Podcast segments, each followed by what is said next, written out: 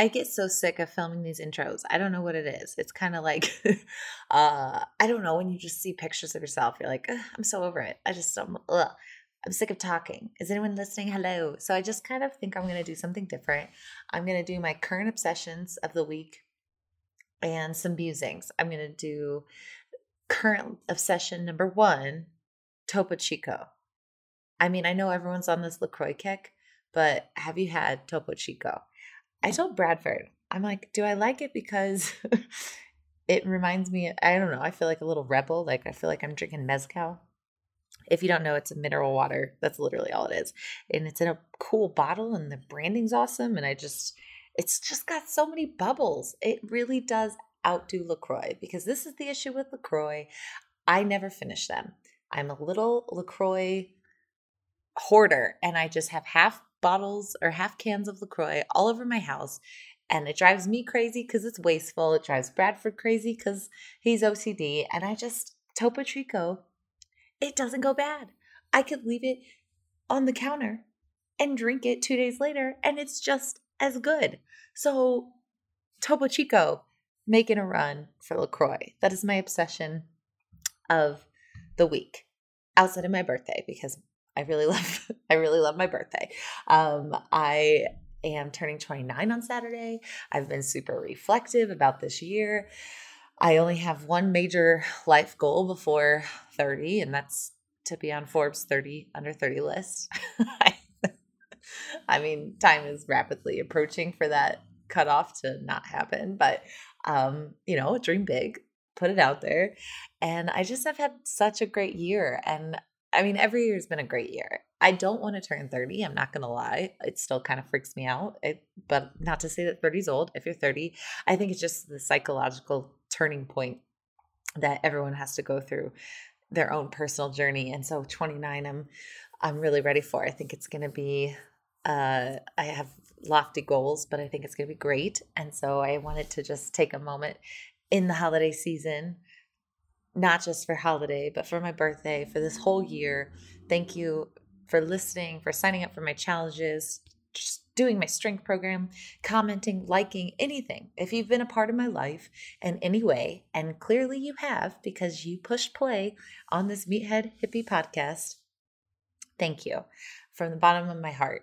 I am so honored to be able to do what I do. And you are the reason I do what I do. So thank you and happy holidays. And I hope that you guys all travel safe, are full of love and laughter, and all those happy holiday things. I actually made a Christmas card this year. and Griff, it's like from Bradford, Emily, and Gryffindor, and he turned it over, and Gryffindor's right in the middle. We were gonna try to get like Christmas letters and try to get Griff in the middle next to a fireplace, but let's be honest, that Griff would have literally hated that. It's like when I try to put a Spider Man suit on him or when I try to put a leash on him. It was just like, it was like an exorcism. It was just, I realized why people hate cats in those moments. and he's a really great cat. So, um, the uh, tangent Christmas. Uh, what uh, I don't know. I was talking about current obsession, Topo Chico. Any books that I'm really excited about getting? Uh, how about I do a book every week? What book am I excited about? I just got a new one and I totally forgot. It's on my counter. I'm going to look down from my. Oh, it's too far. I think it's called The Cause. I'll confirm next week. Anyway, enjoy the podcast. It's with Kat McKinnon. She is a teacher at Colorado School of Clinical Herbalism. She is a clinical herbalist in Boulder, Colorado. I met her through the actual school. It's you know, such a great program. And I love how she teaches. I love how she connects. I love her passion for herbs. And it was so fun to talk to her today about, you know, the growth of herbalism, herbal medicine, placebo effects, flower essences, the process essential oils. We really dig into that, which I like and I appreciate. We talk about constitutions, how people sometimes run hot, sometimes people run cold. Um, I asked her what pie or uh, what herb she would be if she was an herb, how she fell in love with herbs. And I just think you're going to really enjoy it, whether you are into herbal medicine already or not. You know, this is kind of in celebration of Herbal Element launching my tea company. Uh, yeah, enjoy. And I just some quick uh, I don't even know what this is called. Some quick recap of things going on. January 2nd, a challenge is launching, emilyschramm.com. You can check out um, uh, my newsletter this week. I'll have a birthday workout for you. Either go to evolvemotion.com and sign up for the newsletter or go to emilyschramm.com and sign up for my newsletter. And I'll send you guys M's favorite things workout for a birthday celebration workout on Saturday that you can do with me. And I think that's it. Okay, cool. Enjoy. I'm Emily Schramm, the ultimate meathead hippie. Welcome to the show.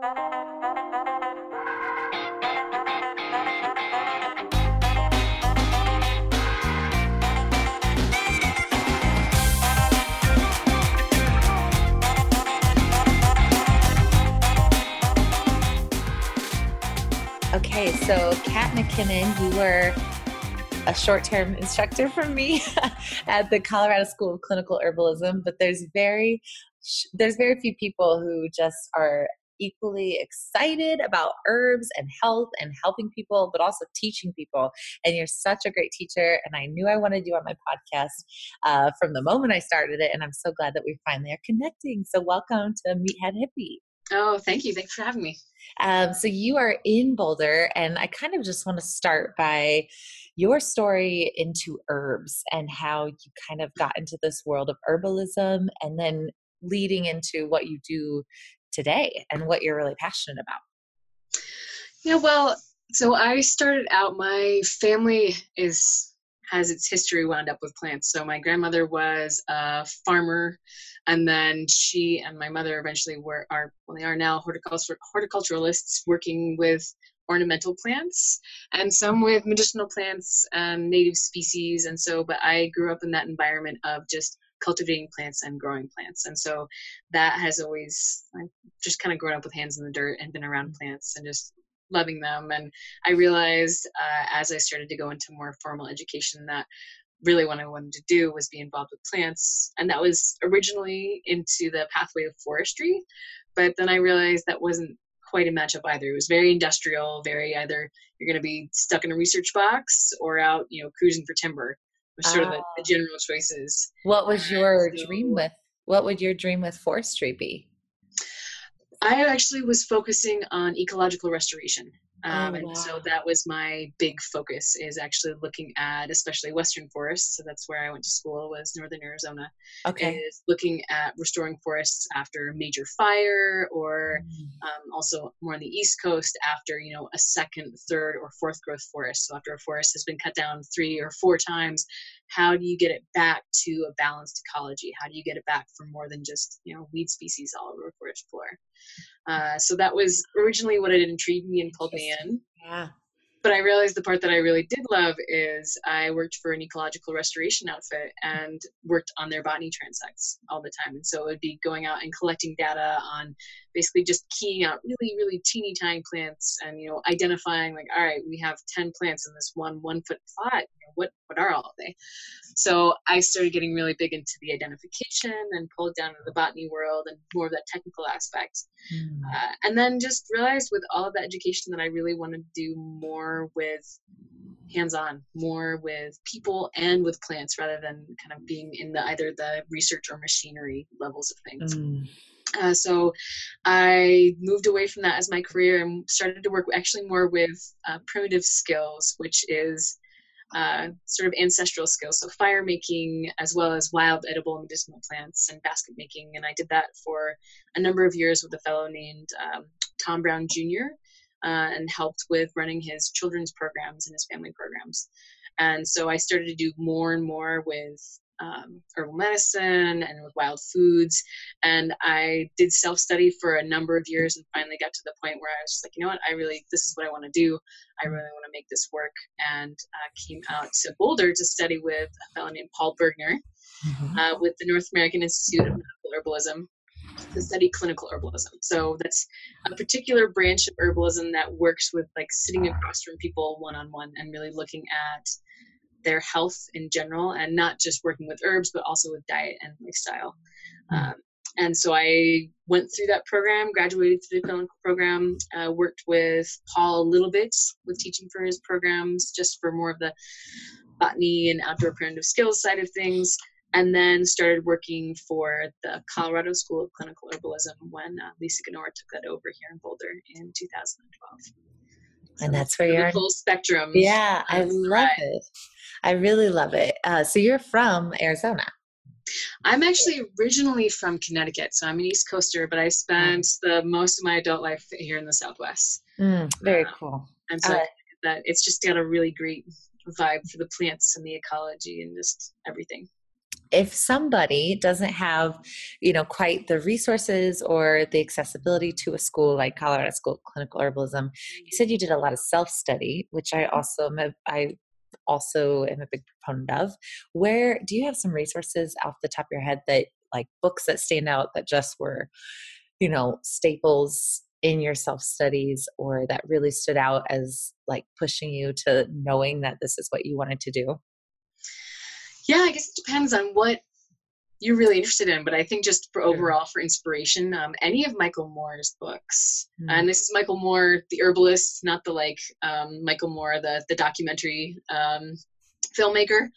But michael moore was an herbalist who was really a part of bringing back the herbal tradition into the 20th century like bringing it back from um, basically it kind of has melted into sort of the bushes uh, after the 18th century as the kind of the modern medical profession became more and more popularized and gained more and more momentum.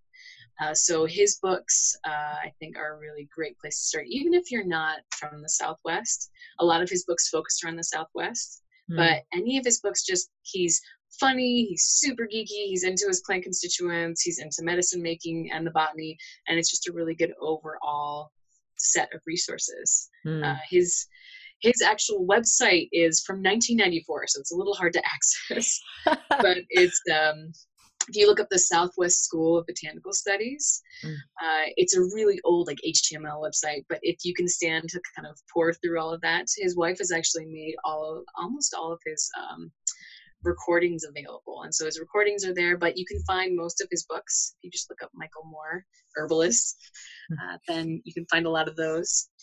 And then as far as other online resources, um, the American Herbalist Guild and the American Botanical Council is a really great place to start too, just mm. as far as they have a really good uh, index of resources. Um, I've got my own site, of course. I'll plug that. It's meetthegreen. Please uh, do. Yeah. really great resources page that connects to things like this school and blogs, but also other schools that are across the country. So, um, 7Song is in New York, and he's the Northeast School of Botanical Studies. He has a lot of great resources. A lot of herb schools have a lot of free resources online. They so really do. I have like the um the guild that you were talking about. They do herbalist Wednesday, I think it is right now. Have you mm-hmm. seen that? So I've been jumping yeah. in on those free webinars, which has been really fun to yeah. kind of just get like a little bit of taste. You know, the whole, as soon as I'm learning something, I feel less crazy in my chaos. And so I'm like, oh, yay, Herbal Wednesday. um, do you feel, I mean, you're obviously in the Mecca Boulder of all places people are passionate about it they're researching this stuff. Do you feel like you know within the last 10 years there's been an influx of popularity with herbal medicine? I think that I, you know, for me, sometimes I feel like it's this, it, that's the case just because I'm in this world now. Mm-hmm. So I feel like more and more people are looking for alternative solutions outside of Western medicine or outside of just exercise and meal plans. They're looking at other things like mushrooms and adaptogenic herbs. Have you yourself in the school or just in general with the people coming to you, have you seen more people, you know, kind of opening their eyes to this world that was once kind of shunned for so many years? Um, the short answer is yes. Um, the longer answer is I think there's there's a few different factors. One is that while I am in the mecca of Boulder, it's the, the mecca. It's like here, Portland, Asheville, um, Vermont, you know, Burlington. There's a few pockets of places where herbalism is just hugely popular. It's mm-hmm. exploded. It's kind of hip now, but I think also that outside of those bubbles, um, it's still fairly slow. Now, I just went back to the East Coast uh, to Connecticut for um, a week or two, and it's you know you say to somebody here in Boulder like, oh, you want to try tincture? They go, oh, tincture, cool. Like they're they're like, what's a tincture? Like which is an alcoholic extract, right, of a plant. So it's Um, I think it depends on where you are, but also I think what's happened is actually a lot of the teachers, so Paul Bergner and Rosemary Gladstar and Michael Moore, these teachers who were um, actually bringing it back, bringing back this idea of herbal medicine and using this medicine and uh, from their own teachers like Juliette de Bairacli Levy and um, a lot of our naturopathic doctors who are just hanging on to this mm. as a practice. That it's actually coming back from being so highly regulated that it was put completely into the shadows of any kind of therapies. Mm. And now there's a whole new generation of people who are young and motivated and who have the internet to be able to put this message out there and to not just see people, but make products, make it accessible, make it pretty easy for people uh, to actually access this. And so it's that trickle down effect, right? You can imagine it as kind of just these roots coming out from this one tap root of these just very select few teachers are now actually coming into fruition. It's my um, teacher Paul actually had this really great uh, image of what his purpose was, and he uh, he was at a sit spot once, and he said that he saw all this big disturbed area, and he saw all of these cottonwood seeds coming down, and they were just all over the place. And he came back just a while, a couple years later, and he saw all these cottonwood seedlings coming up, and that's I think is exactly what's happened. That image of just these few seeding teachers have just spread so much and had so much influence that it's now you know third generation. Their students have become teachers and those teachers now have students who are becoming teachers. So i think it's been a, an accumulation over the last probably 40 years and it's just now just exploding because we have this mechanism of the internet and and mm. apps there's there's a herbal identification app now. I just saw the other day so. Oh lord and there's and people and you do such a great job of like staying true to what it is because do you ever feel like there's people that just take it and go the wrong way with it? We talked a little bit about this with lisa yeah it can so easily become diagnostic like it's no different. Like if you don't look at the big picture from you as a clinical herbalist not seeing the individual then we're no different than just a doctor prescribing And yeah it can start to become so we have this idea of allopathy of like this drug is for this condition no matter what the person's like, mm-hmm. like what their constitution is, what you know their particular diet is, they all just get the same drugs, the same protocol because A plus B equals C. And it is a pitfall for anyone working with any kind of alternative therapeutics, whether it's Western herbal medicine or Chinese medicine. So yeah, absolutely, it's easy to get into a this is this herb is for that kind of model, mm-hmm. like echinacea for, colds and flus, and chamomile yeah. stomach aches. The end. Period. You know? That's so, it. Yeah for from a I have clinical herbalist questions for you. I still do you practice as a clinical herbalist at in Boulder through them? Okay, I need to just come and do some work with you just so I can get the full experience. So, what I would love to know is you know and it might there might not be an answer but there's so many different parts of the plant do you feel and i I yeah, I guess this question might just I'm going to answer it myself. But for parts of the plant, what do you feel like is the most effective, regardless of what it is, what plant you're using? What do you yourself feel like you um, share the most or recommend the most for support? Is it usually tinctures that we talked about, flower essences? Is it concoctions or teas? Uh, you know, there's so many different forms, and I just for somebody to get a good idea of what herbal medicine even entails i would love to know kind of your you know dig into your mind of like if you have somebody where do you naturally go to it really depends it's mm. super because everyone is that's the really the big beauty about herbal medicine is you can be so specific and individual you can tailor herbal formulas and diet to people really specifically. So it, as far as whether I, pres- you know, we don't say prescribe, we say recommend because um, it's not a licensed profession. But um, teas, tinctures, salves, um, powders, um, it really just depends on what's happening for the person, what their condition is, and ultimately on what they're willing to do. Uh, so tincture is a really nice way now that you can actually get tinctures and glycerites. So you have um, alcoholic extracts and then non-alcoholic extracts that are very concentrated, mm-hmm. and those are nice and easy to get people to take. And more people I say are that are not into herbalism. They're kind of just using. They're coming in to see me as like, well, I have this problem going on, but I know a very tiny amount about herbs, but really I'm just a regular person who's not really into taking nasty tasting teas and medicines and they just want something that's going to make them feel better and they yeah. want to work they're like well whatever's easier um, a lot of the time they'll get tinctures or powder something that's really easy and quick mm. people who are really interested in herbs tend to want to go for things that are a little funkier, a little witchier. You know, they're like, oh, okay, I'll I'll take ten minutes or twenty minutes or forty minutes to make a tea and you know boil it down and then add the flowers. And so it really depends. Um, yeah, that's a good, great point. Yeah, I I don't know why I thought about this, but I would love to address this at some point. So I'm just going to do it now. I think a lot of uh, people that are listening are interested in essential oils, and I would love to know your take and your um, necessary kind of like herbalist stance on it that I think everyone needs to see outside of just I don't know, I think it's so easy for us all kind of be to be at home herbalists with all these essential oils that are more popularized and I just hope that people all know that there's another side of the story. So I would love to know your uh, thoughts on it and your take.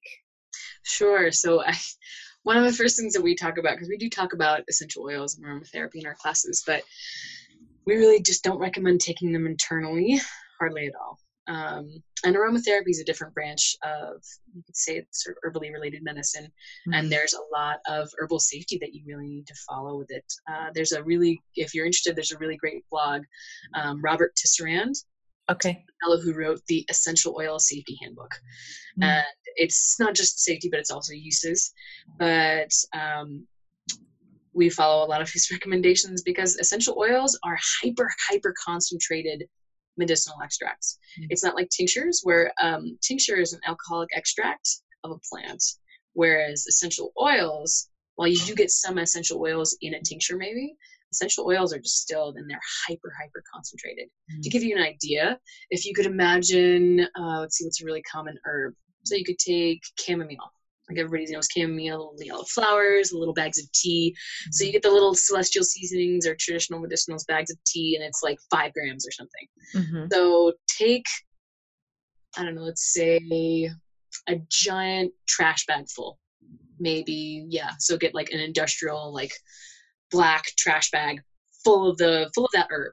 Mm. and you'll end up with a small bottle of essential oil.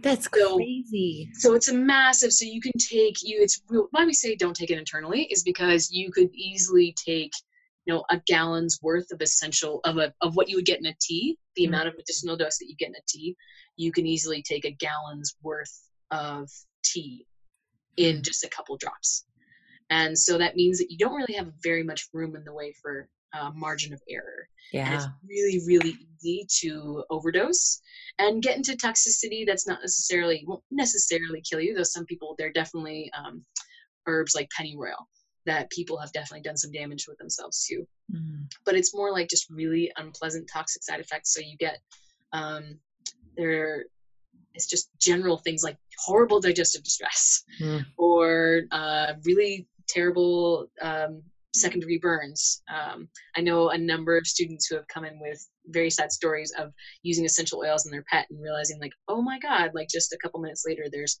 essentially a, a hole in their pet's skin. Oh my God. Or they've, done it, or they've done it to themselves. And so it's really mm. easy to move into a dangerous territory of um, toxicity. Especially when it's that concentrate. Your tincture. Yeah there's no self-limiting with essential oils. If you drink a gallon of tea, you're not going to drink a gallon of tea. No one's gonna. They're gonna be like, I feel terrible after like second like quart. So, so essential oils is really easy. All you got to do is just upend like a couple of drops, and it's mm. and it's you can't take it back, right? Good.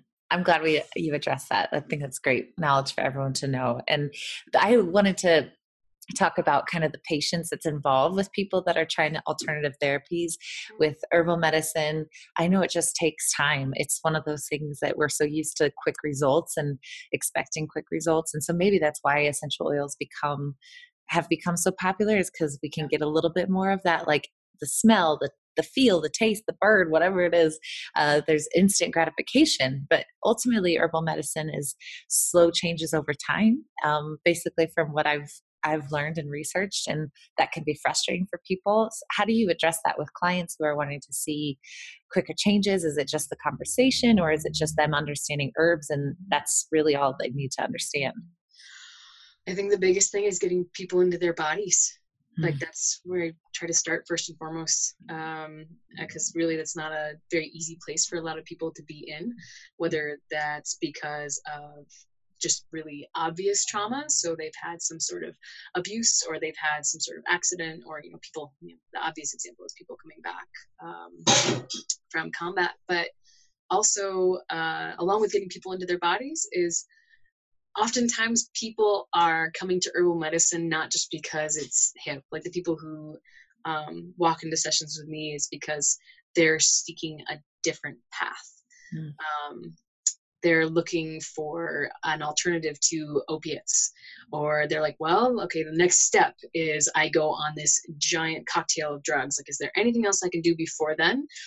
Or they've already been through that. You know they've been hmm. going through i've had clients who have gone through the wringer of the you know the Western medical system for 10 years, and they're finally just saying, you know what, I've had my gallbladder removed, I've had my appendix removed, uh, they removed my tonsils, you know, I've had you know part of my colon removed, and they're on all these different drugs. That was actually one client who'd had that, all those same things happen, and they're finally like, you know what, the GI docs can't do anything for me, or whatever, you know, the MD is, well, there's not really much that we can do for you. And the time actually is often the medicine that they're looking for is the average visit to um, a physician is 15 minutes. That's the average. That means some people get seen for about five. You know, so it's really the time taking that time. Like, all right, we're going to go through your entire medical history mm-hmm. and your diet. And usually people are into it. Actually, yeah. they're usually that slower process, and so getting people to really take charge of asking themselves questions about what's going on for them mm-hmm. uh, is often one of the more effective ways to really get started with people. And that seems to, well, people do want the, I just want the pill. Um, I, at a certain point, um, they end up looking for themselves and they end up being like, all right, does this actually work in my body? Does this tea work? Let me try it. Does this tincture work? And so it is a slow process, but usually people are ready for it. Yeah, oh, great answer. I would love to talk a little bit about uh, people's constitutions and how mm. you know i think we're I, I can't wait to get you involved in the body awareness project because i had goosebumps when you said getting people back in their body that's just like the whole point of this project so we'll definitely have to connect again um, for the skin stuff but i you know i always you know, I knew people ran cold or ran hot, but then when I became a nutritional therapy practitioner, I was like, oh, maybe they're hot because of their liver, or maybe they're cold because their thyroid. And so that's kind of how my mind worked. There was a cause and effect. And I still, until I was, I remember so vividly in Boulder in class, just being like, oh my God, there are just people that run hot and there are people that run cold, and that is okay. There's no reason for it. It just is what it is. And so then it's so fun to dig into you know, if you run hot, maybe ginger isn't the best thing for you. So I would love to figure out, mm. or at least explain this in a way for people that have no idea what I'm talking about. Uh, you know, people, we do have constituents, or not constituents, we have constitutions, and then there's herbs that have certain properties that can help us or harm us. And it's not, it seems overwhelming, but um, I just would love to hear you kind of ramble about that. Explain it way better oh, than It's a good subject to ramble on. Um, so the idea of constitution or temperament, it's an old one. Uh, and it's essentially a framework for matching a person's energetics. So exactly what you were talking about, their their temperature and their moisture, to um, a therapeutic of some kind, whether that's an herb or a food or exercise or activity. So that's it's a nice way to kind of just take a step back and look at it from a bigger view is that it's just a framework um, and the other part of it is that the thing that i find really fascinating with it is that every system of medicine has some sort of take on it mm. so you look at chinese medicine and they kind of they have more temperature that they look at or you look at um, ayurveda which everyone's heard of the the doshas it seems at least it's in the boulder bubble um, the whole you know um, uh, prakriti and the idea of doshas that you're, you know, are you pitta or kapha or I'm, I'm pretty pitta. Yeah, exactly. pitta. Yeah, exactly. Everybody, there's that's in the popular world of the alternative health world, but um, at least in Western herbalism. So the Western herbalism comes out of this tradition uh, that has evolved from actually a lot of different practices, but so coming out of Egyptian medicine and um, Unani Tibb, so that's kind of the Middle East that's still practiced there, uh, from uh, Greek medicine. And what we have coming down through all of that is coalesced into what we think of as constitutions, which is hot and cold, moist and dry. And as far as um, how to use that to look at it, you can start really simply from like, you know what, this person is obviously really warm. They have a really loud voice and they have really red cheeks and they're high energy and you know they they get six hours of sleep and then they get up for a 10 mile run. Like that's like hot hot really movement. Mm-hmm. maybe you wouldn't want to that's something that you would start to look out for not just that doesn't mean because you're hot you can't have ginger or you can't have cayenne or any of those things. It's more like okay this is a way to look at potential um, pathologies that this person might have like what what does their excess tend to like do you tend to overheat you know? So if you do take something like all right uh, a condition condition like uh, digestive disruption so you have someone with a hot constitution and they're like well i have indigestion pretty constantly. You wouldn't necessarily match them up with a hot digestive herb. So you wouldn't necessarily match them up with ginger. You might be like, you know what, maybe let's go a different route. Instead of something that's really warming and stimulating, let's give you something a little bit cooling.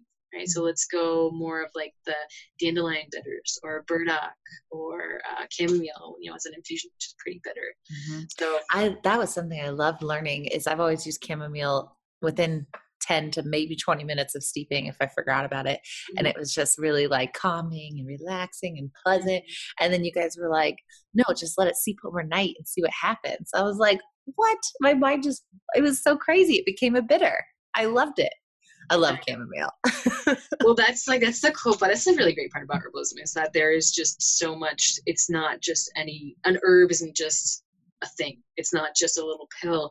It's its own entity and yeah. you really get to interact with this medicine that's very very much alive mm. and it's alive not only when it's in the ground but also when it's inside of your body it's this other individual it's the difference between yeah just kind of taking this lump of substance and realizing that when you take you know, when you drink your chamomile tea like there's so much diversity to it mm-hmm. like the way that you prepare it you have a lot of um, say, I guess, or I was going to say control, but that's not quite the right word. You have a lot of influence around how your medicine turns out.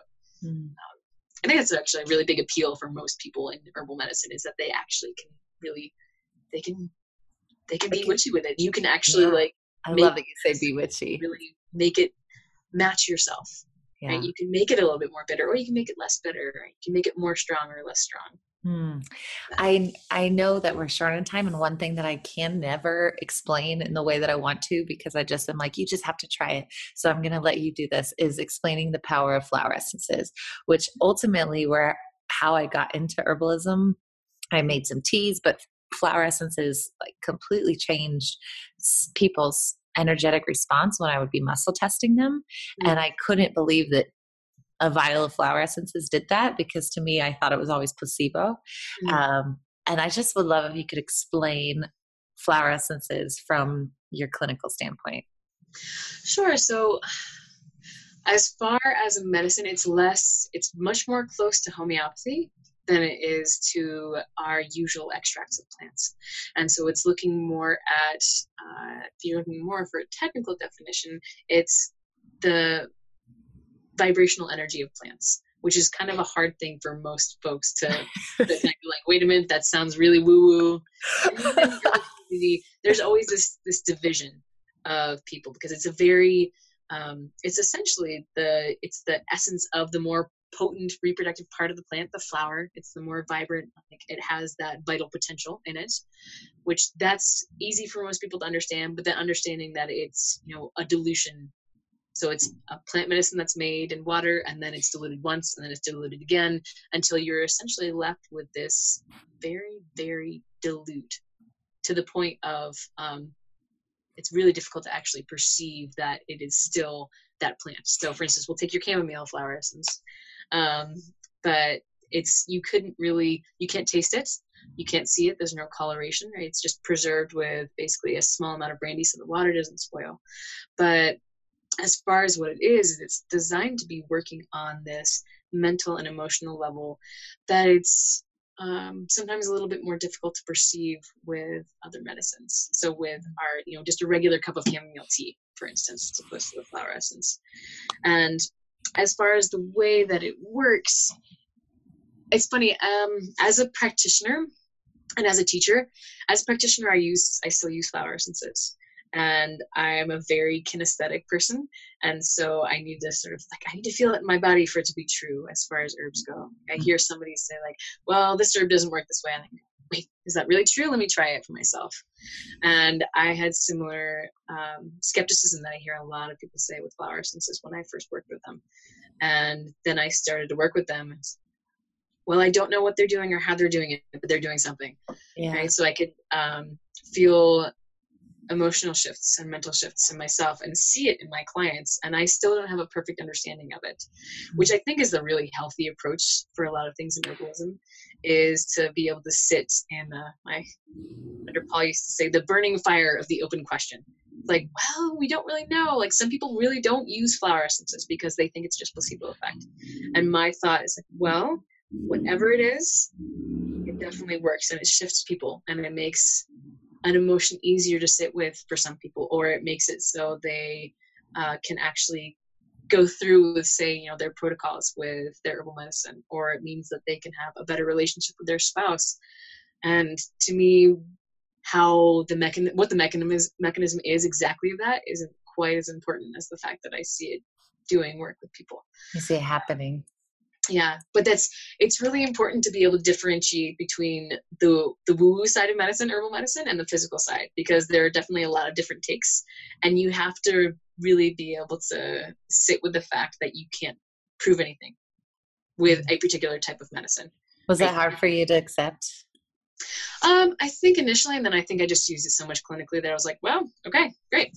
It's I just it's one of those things I'm like, all right, I'm just gonna let that sit there and just every uh, once in a while I'll come back to it and be like, really? Yep, still doing something. So it's one of those things that I keep coming back to and keep coming back to and be like, all right, it's actually it's something that is having a tangible effect on people's lives, mm. but or an intangible effect on people's lives. Tangible in the sense that it creates a shift but it's not something that you could necessarily put under a microscope and be like, all right, look, yep, it's it's the hyperforin right? That's exactly what's happening with this. Or mm-hmm. like, you know, it's yeah. the resinous constituent, right?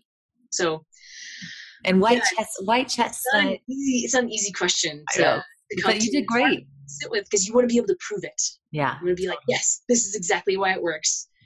But you can't, and you just as long. I think the big problem comes with people trying to prove it scientifically.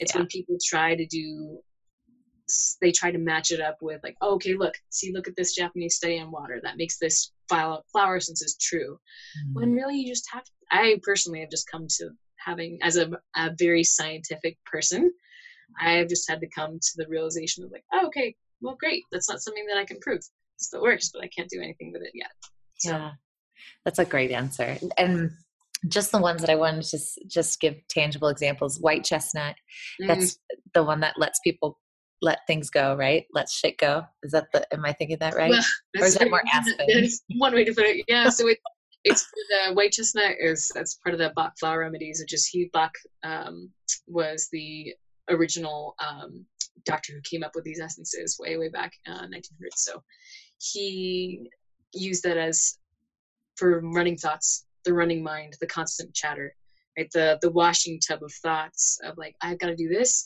then i've got to do this and then suddenly you right back around to i got to do this like oh here's list number one and you get to list number two. Mm.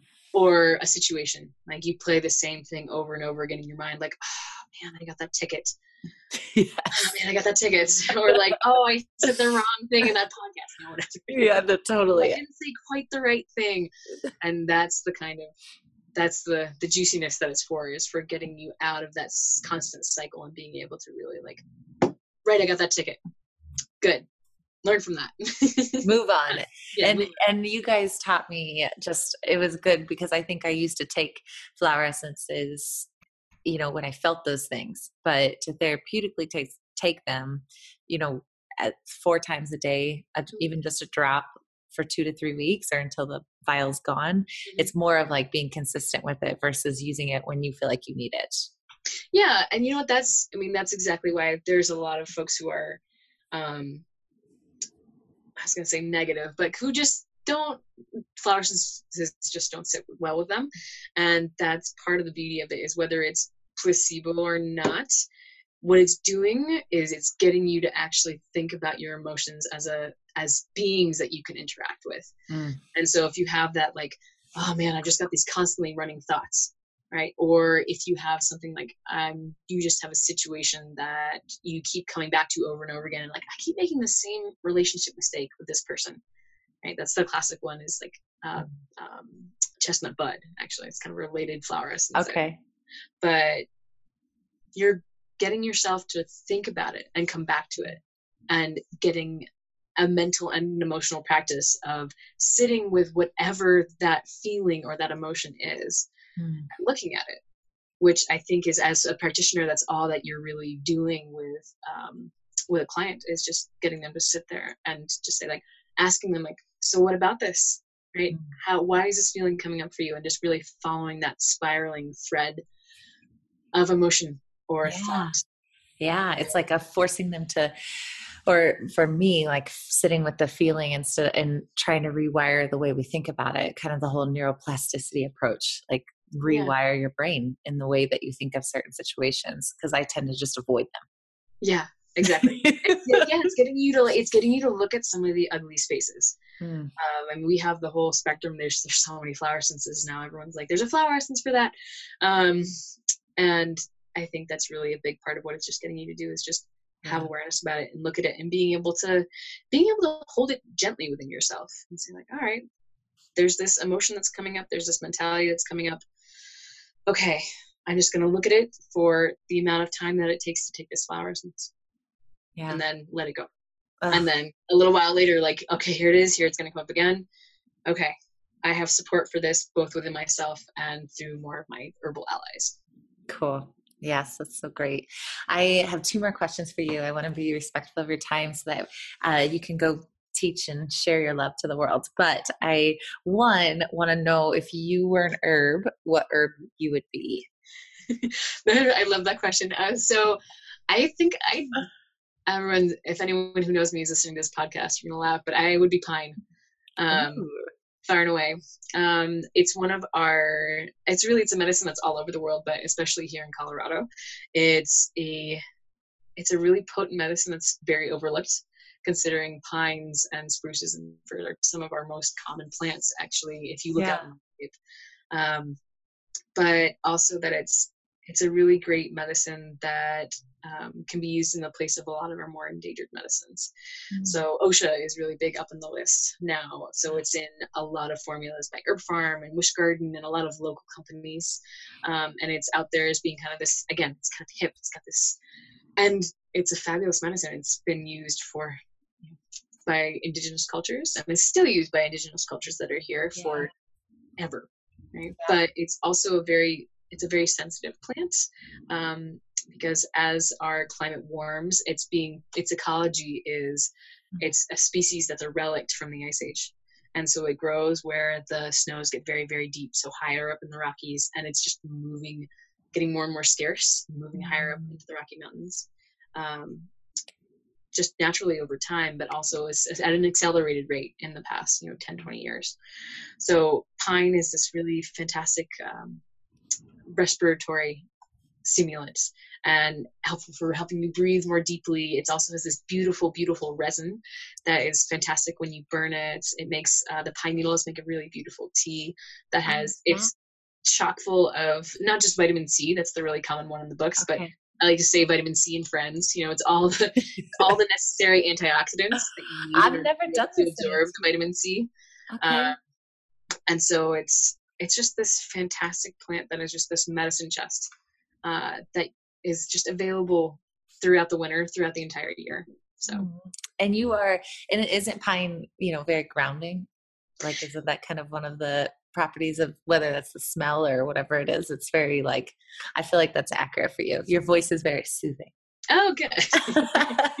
say for me, pine is very grounding, but yeah, I think like well, I think it just it speaks to very. It's kind of this um, it's this wildness hmm. that we all miss, and it's it's funny because it's a little patch of wildness. You know, I know that you're down in Denver, but like mm-hmm. whether you're in Boulder or Denver or high up in the foothills or just about anywhere in the country, there's always pines. And yeah. it has this, you smell it, and there's this like, immediate connection. Like these, um, you could call it the essential oils going to your brain, or you could call it just this uh, connection with the spirit of this plant because it's yeah. really potent. And it's an it's an ancient tree.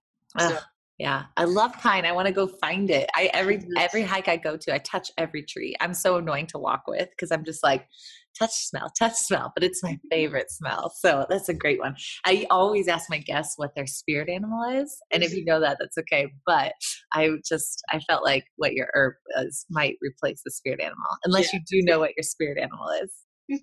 mm, otters, maybe. I don't know. Oh, the otter pine. the otter pine, perfect. well, Kat, thank you so much for doing this. I know that you have such a busy schedule, but I would love um, to kind of finish off with again your website, your blog, and um, a little bit about the school and any other information that you want people to know, uh, whether to contact you to work with you one on one if you're in the Colorado area, uh, or just you know to connect on social or whatever it is.